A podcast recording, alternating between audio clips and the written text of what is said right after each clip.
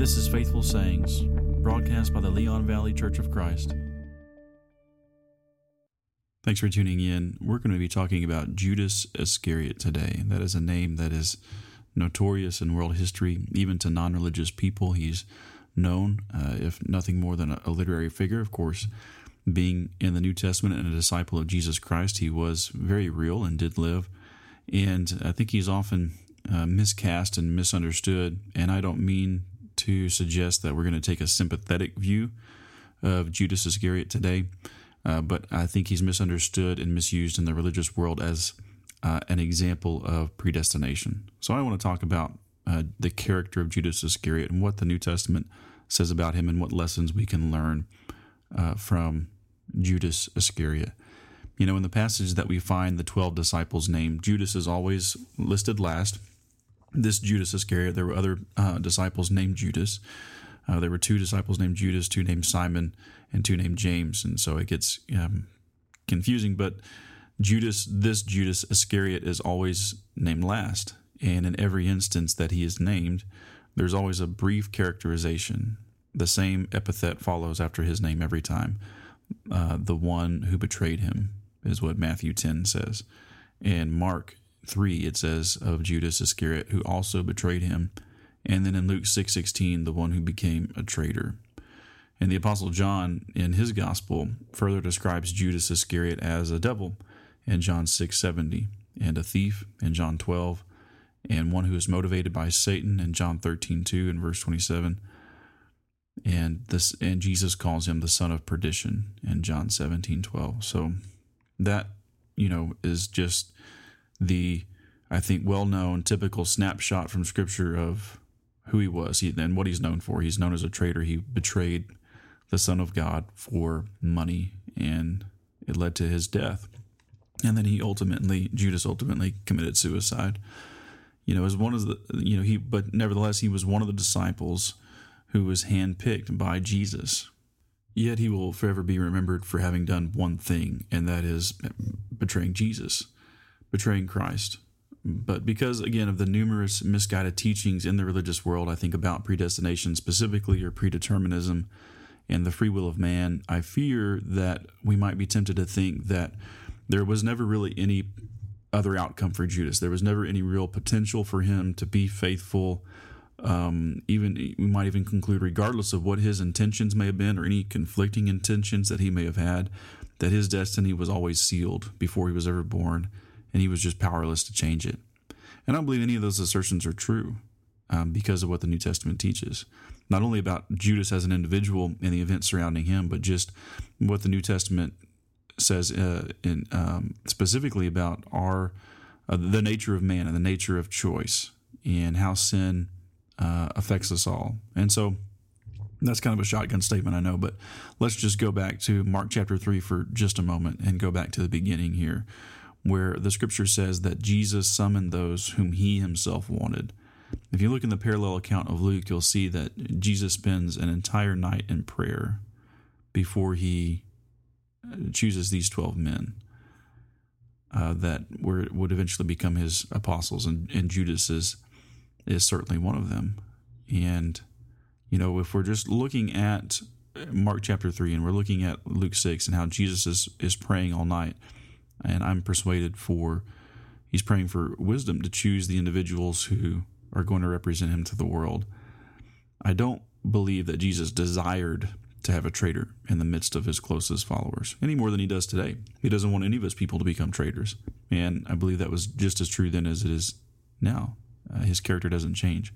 He is the God who doesn't want anyone to be lost, uh, 2 Peter 3 9, he wants all people to come to repentance. And 1 Timothy 2 4 teaches he wants all men to be saved and come to a knowledge of the truth. And that includes these individuals whom he chose and, and everyone that he taught in the first century when he was on earth.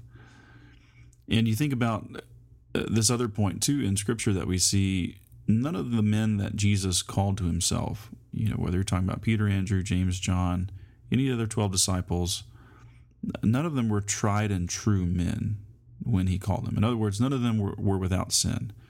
Everybody sins. Everyone is beset with weakness and flaws, and each of these men had them. And you see this in Peter if you go to Luke chapter 5 and verse 8 when Jesus is is calling Peter to follow him. In other words, to give up the fishing business and come be a full-time disciple of mine and, and go with me wherever I go. And he was going to basically enter training and to be to be a teacher and to be an apostle and and take the gospel to the world. What Peter's response is, I I, I, I mentioned Luke five because Peter's response when um, Jesus performs the miracle and, and tells him how to catch fish. This causes Peter to recognize Jesus is um, sent from God, that he is powerful. And I, uh, I don't know to what extent, at least at that point, Peter understood Jesus' identity. But we do know is that when he gets out of the boat and he comes back to the shore, he falls down at Jesus' feet and he says, Depart from me, O Lord, for I am a sinful man. And so Peter is acknowledging his own sinfulness uh, to Christ, and that's a that's a great example for us. We see his his humility in that, and that's something that we have to continue to be willing to do, as Peter was, be honest and humble before God, and confess our sins to Him. And this is what Peter's Peter's doing. So, you know, there's other verses I think we could point to, but certainly this one shows Peter understood he was a man beset with sin and weakness also. Um, you know, we I guess the point that I'm trying to make is that Judas sinned in betraying Christ, but he was no more sinful than the other men. Uh, he was human just like the, the rest of them. You know, we, when we consider each of the other disciples, they all had personal failings and they all went on to lead faithful lives. And they all, by the way, ran away from Jesus when he was arrested. Now, Judas facilitated that arrest, but when the time came, you know, when Peter had said that he was going to stay with Jesus until the end. He he ran away too and denied three times that he even knew who Jesus was. Is that not a betrayal? And so, you know, all all of that to say, they all had their personal failings and weakness, and they're well documented in Scripture. But the majority of them, so far as the record indicates, went on to lead faithful lives of service to the Lord after his ascension, after his resurrection, uh, after they had deserted him, and and uh, and in Peter's case, denied him that he even knew who he was. And so, is it so far fetched then to believe if those men had the same troubles and sin as, as Judas did? Um, is it so far fetched to believe that Judas could have done the same? Could he have not turned around and also led a faithful life of service? Could we not see in the New Testament letters bearing Judas's name? You know, isn't it interesting that Scripture never gives any indication that Judas was a failure in the early part of Jesus' ministry. You know, if you go to those passages in Mark 3, verses 13 through 15, and Luke 9, 1 through 6, and verse 10, when Jesus sends them out, um, what those passages tell us is that Judas was among the faithful. He was an obedient disciple, and, and every bit as much as uh, Peter, James, and John, and all the rest, Andrew, Bartholomew, and all the ones that Jesus had called as they go about preaching the gospel and they go about performing miracles and making all the same personal sacrifices, leaving their homes and their families. Right? So they're so they're all in this together. And there's no indication there that Judas was not engaged in that work. Know, from these scriptures, I think we can conclude that there definitely seemed to be something of worth in the man Judas Iscariot, that he did have potential and that he did, at least for a time, um, was obedient to the will of Jesus, or at least tried to be as, as much as the other disciples. But as we've already said, and as Scripture points out, Judas, like all men, had a weakness. Weaknesses, plural, is what we should say.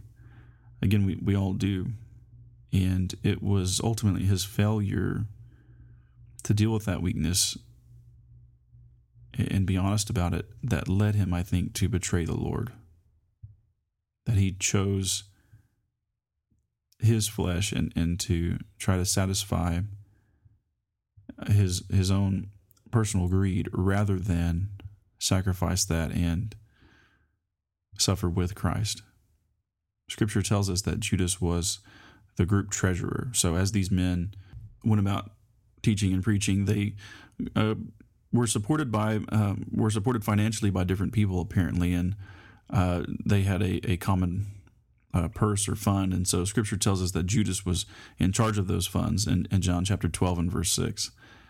And uh, in John 13, 29, there at the Last Supper, um, when Jesus tells him to go and, and do what he's going to do quickly, the other disciples think that Jesus says this because he has the money bag and so he's going to go out and buy supplies or something something like this. So um, th- there seem to be a good number of people supporting these these men financially, uh, but unfortunately, Judas allowed the temptation of his greed and love for money to get the best of him. And he stole money from that collection that they had in John 12 and verse 6. Uh, John says that he was a thief and he used to uh, take money out of their treasury and I guess spend it on stuff for him, stuff for himself.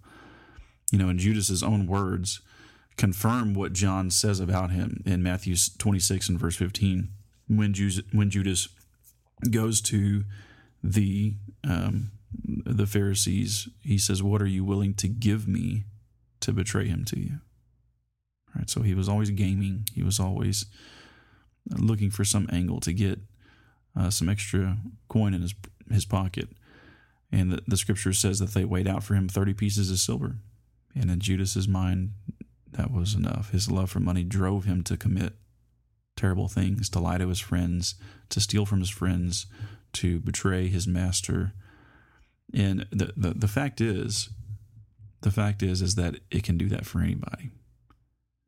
In 1 Timothy 6 and verse 10, if that, you know, if it wasn't true, we would, if that wasn't true, that statement that I just made, we wouldn't have passages like 1 Timothy 6 and verse 10. So Paul is writing to this uh, young man in, in Ephesus. He's preaching there for the individuals in Ephesus, and, and this is what he tells them: the, those who are who are wealthy, and that's relatively speaking. He says, "The love of money is a, is the root of all sorts of evil, and some by longing for it have wandered away from the faith and pierced themselves with many griefs."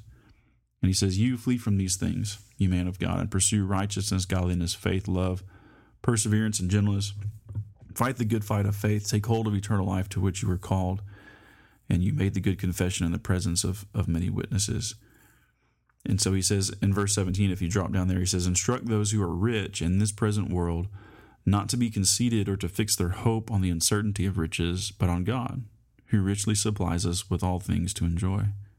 And instruct them to do good, to be rich in good works, to be generous and ready to share, storing up for themselves the treasure of good foundation for the future, so that they may take hold of that which is life indeed right? So that's a long statement, you know, and there's a lot to chew on there and, and to process. But essentially, Paul is the implication in all of that is if you have money, you're going to be tempted to misuse it and you're going to be tempted to be greedy. But instead of doing that, Paul says, don't hoard it, but use it. Be a wise steward, be a faithful steward of it. Don't put your trust in it, but rather in God. And use it to serve your family and to serve others and to serve God. Right? But Judas's love for money drove him the opposite direction. He became a coward. He sought how he could betray Jesus. In Luke in, in Luke 22 and verse 6, it says that he sought that he, how he could betray Jesus apart from the crowd. Right? So he knew what he was doing. He did it with eyes wide open. He was deliberately, willfully choosing to satisfy his own greed. In John 13, it says that he chose to deliver Jesus by night in verse 30. And so he acted hypocritically and he acted calculatingly and he sought an opportune time to betray Christ. And he did so during the Passover feast. And he acted he acted the part so well that none of the disciples suspected him in John 13, 27 through 29, right? They you know, even even though Jesus, when we look at that scene and we can't understand because Jesus is practically spelling out for them who it's going to be and then he tells Judas to go and do it quickly. The disciples are thinking, you know, it can't be, he can't mean he's going to betray him now. Here, he's he must be saying, go buy some stuff for us, buy some supplies or something. And then you remember in Matthew's account, they um each of the disciples when Jesus reveals one of them is going to betray him, they they say, surely it, it can't be me that's going to do this. Right, and there, I think therein also is another lesson for us that they were willing to have um, a, a, level of introspection and, and, honesty that said, I have the potential to do this. I, I have the, Jesus saying I have the capacity to do it. So that means I could be the one that he's talking about. And Judas was also callous in his betrayal. Remember how he chooses to identify Jesus to those who come to arrest him. It's by kissing him in Matthew 26, 48, and 49. So we, we see all that in Scripture, and we ask, how could a man with so much potential turn into such a villain and betray his friend and master? Especially when all the while the men who were his brethren were succeeding under that same master. Right? He was with these guys for three years all the time. And yeah, again, they were all beset with weakness. They all had sin. But yet, in, in John 17, as Jesus is praying for them, he's gracious in saying that they have kept my word. As he's speaking of these individuals, these individuals who would argue about who was going to be greatest in the kingdom, uh, individuals who had fiery tempers and wanted to call down uh, lightning upon people, James and John specifically. And so, but but Jesus, notwithstanding those things, says, nevertheless, they've they've kept my word. Right, so they're moving the right direction. They're growing. So what's the deal here? Well, just as Judas's sin can be directly attributed to his failure and weakness, so can our sin be linked to the weaknesses we fail to overcome, that we fail to push back against. Each of us as Christians has the potential to achieve great things in service to the Lord, or to fail Him and crucify Him anew, as the Hebrew writer says in Hebrews 6 and verse 6, excuse me, chapter 6 and verse 6. In other words, we, we have the ability to choose. God's given us that capacity. And that power of choice is the, is the significant part of determining our destiny. And this was no less true with Judas. James tells us in James 1, verses 14 and 15, that each one is tempted. That means every person, each individual is tempted when he is carried away and enticed by his own lust. Then, when lust has conceived, it gives birth to sin. And when sin is accomplished, it brings forth death. So, lastly, remember, you know, consider Judas's response when he realized what he had done. All right, so we see that that cycle in James, and this is universal for everybody that when we sin, it's because we are being tempted, and being tempted in and of itself is not sinful, right? Because even Jesus, Hebrews chapter 4 teaches us that even Jesus was tempted in all ways and as, as we are, yet he was without sin.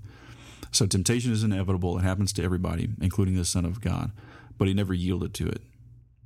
And that's what James is talking about. When when one is tempted, he's enticed, he's drawn away, he, he allows himself to be lured away, and then it manifests itself first in a, a desire. You know, we keep entertaining the thought, and we, and soon that grows into desire, and then that gives birth to the to the sin, and it manifests itself in action. Not that the action in of itself is sinful, even the desire and the and the want, the the attitude is sinful too. And then when it's accomplished, it brings forth death. Whether we sin in the heart or whether we sin with our hands or words or whatever the case may be, it always bring for, brings forth death. But that doesn't have to be the end of the story. This is this is a critical part. Because what James described describes has played out in all of our lives and will continue to do so. There'll never be a point when we don't need the blood of Christ. In fact, John says that sinlessness is so far out of our reach and is a certain impossibility that if we say we have no sin, we deceive ourselves and the truth is not in us. 1 John 1 6 through 10. And so we have to continually confess our sins. Now we we strive to avoid sin. John isn't giving us an excuse to sin. But it's just acknowledging the reality. It's just an explanation of human nature. But John will go on to say that we don't have to stay there. We don't have to remain in that state. We can have the attitude of, of humility before God, like the the publican in Luke 18, who was unwilling to lift his eyes to heaven. And he was beating his chest and he was acknowledging to God that he was a sinner and he needed mercy. Now, in, light of what that individual does, now remember, Jesus says in that context in Luke 18 that the publican is the one who went down to his house justified. In other words, forgiven and made right with God. But you think about Judas's response when he realized what he had done, when he knew that he had sinned in Matthew 27, it says that he felt remorse, that he felt bad. And I, I think that it's noteworthy that that word is different than repentance that we read of in the New Testament.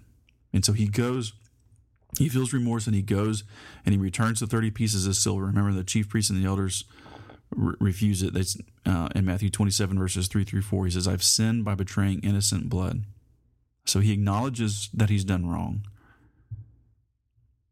And then Judas decides to go from there and end his own life by hanging himself.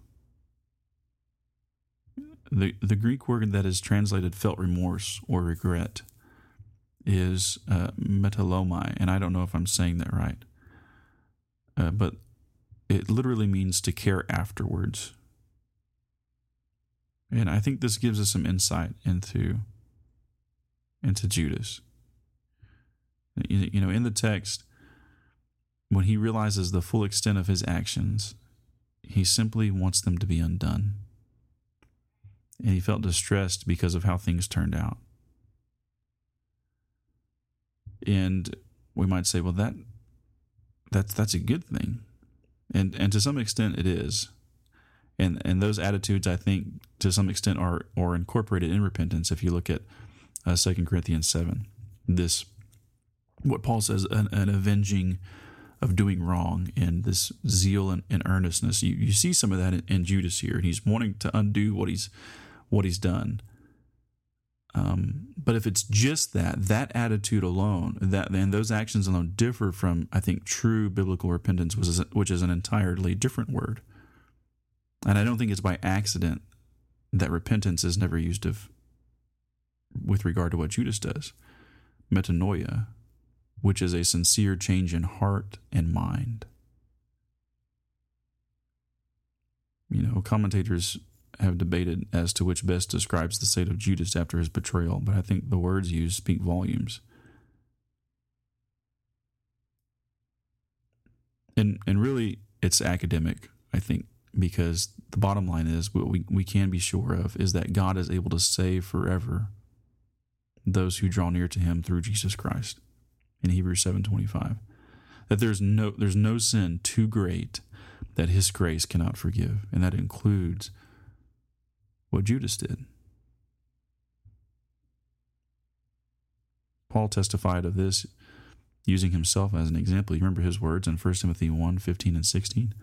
What he says about himself that Christ Jesus came into the world to save sinners, among whom I am foremost of all, so that in me the patience of Christ might be shown. Now, I'm, I'm paraphrasing that, but think about that phrase that he uses with regard to himself as the foremost of sinners?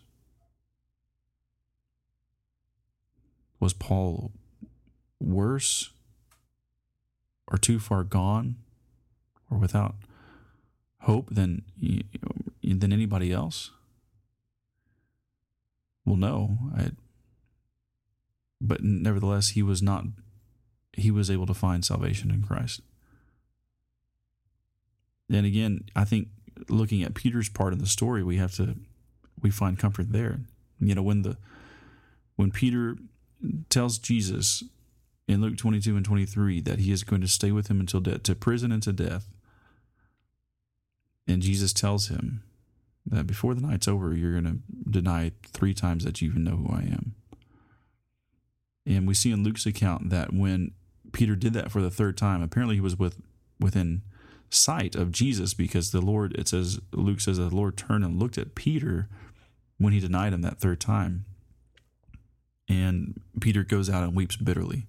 So we see some overlap, I think, in the reaction between Peter and, and Judas. He's he's immediately regretting what he's done, and he's he's he's running, right? He, uh, but there's other other things going on. Peter could have reacted the same way that Judas had all the way through and just gone out and ended it all.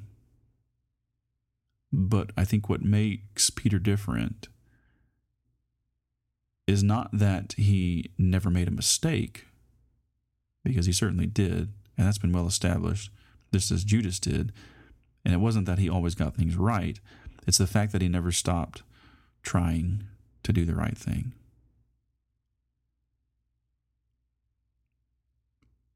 Whereas Judas said, I'm too far gone, and just gave up and went out and hung himself. In other words, it was a matter of faith. No matter how terrible the mistake, he always repented because he knew that his master loved him and that he could come back and find forgiveness, but he had to humble himself, just as we all do. Jesus, Jesus said Judas perished to fulfill the scripture in John 17 12. But the Bible is also clear that Judas turned aside from his ministry and apostleship to go to his own place in Acts 125. So prophecy foretold there would be this individual who would betray the Lord. But scripture also reveals that it was his own choice to do so, who abandoned his service and his apostleship to go to his own place. Simply because God knows something will happen does not mean he determined it. And so it is with Judas. Even after accepting 30 pieces of silver, even after kissing Jesus as a sign of uh, the, to, to mark him for the conspirators and, and betraying him and, and breaking his master's heart, even after all of that, stealing from his friends, lying to his friends, playing the hypocrite, after all of that, things could have been different for him. He could have chosen a different way.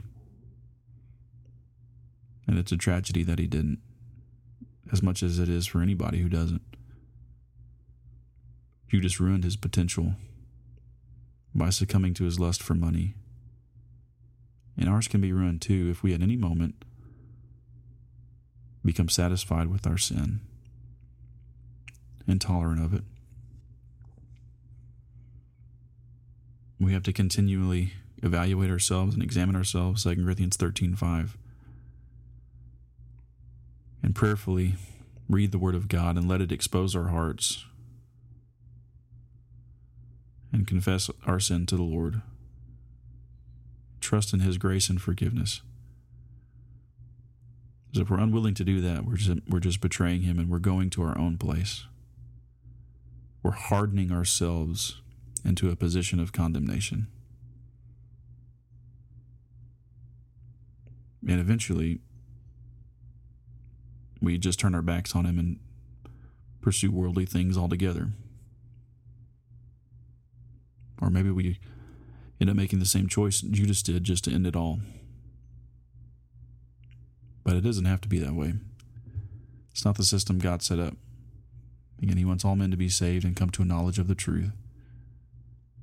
And so, while each of us has potential, and the scripture acknowledges this, we can waste that potential as well. Let's end with one more passage. It's one of my favorites in 2 Timothy 2 uh, because it shows the great crossroads that all men are at. And Paul is speaking here, I know, to a young men and, and uh, pr- predominantly about Christians, but he's he's giving this by way of explanation of um, these two individuals, Hymenaeus and Philetus, in, in the passage, who were disciples and now they have become unfaithful and they're no longer walking according to the truth and they're spreading lies. Verse 18, they've gone astray. They're saying that the resurrection has already happened and they're just overthrowing the faith of people, Paul says. And so he's giving this, the, the next part and the part that I want us to focus on, he's kind of giving these words as an explanation for that. And he says, In a large house, there are not only gold and silver vessels, but also vessels of wood and earthenware, and some to honor and some to dishonor. Verse 21, Therefore, if anyone if anyone cleanses himself from these things, he will be a vessel for honor, sanctified, useful to the master, and prepared for every good work. And now flee from youthful lust, pursue righteousness, faith, love, and peace with those who call on the Lord from a pure heart. And so I say verse 21 shows the great crossroads that all of us are at because it, he says here is here's where things diverge you can go to honor to dishonor you can be useful or useless but it's all contingent upon what a man being willing to cleanse himself from the things that Paul has just described, the sin. And that doesn't mean that he has the capacity to do it himself. He, you have to keep it in context with what Paul is saying in the rest of Scripture, right? How can anyone cleanse themselves? How can anyone be sanctified? Well, it's only through the blood of Christ. And the blood of Christ can only be had by submitting to Him, appealing to Him in obedience, and surrendering our lives. And so the choice is left to us. And I hope that each of us will choose to be vessels for honor, choose to be useful to the Master, and continue to, to trust in Him for cleansing and confess our sins continually. Please continue to pray about these things and meditate on them, and I look forward to studying with you again on Faithful Sayings.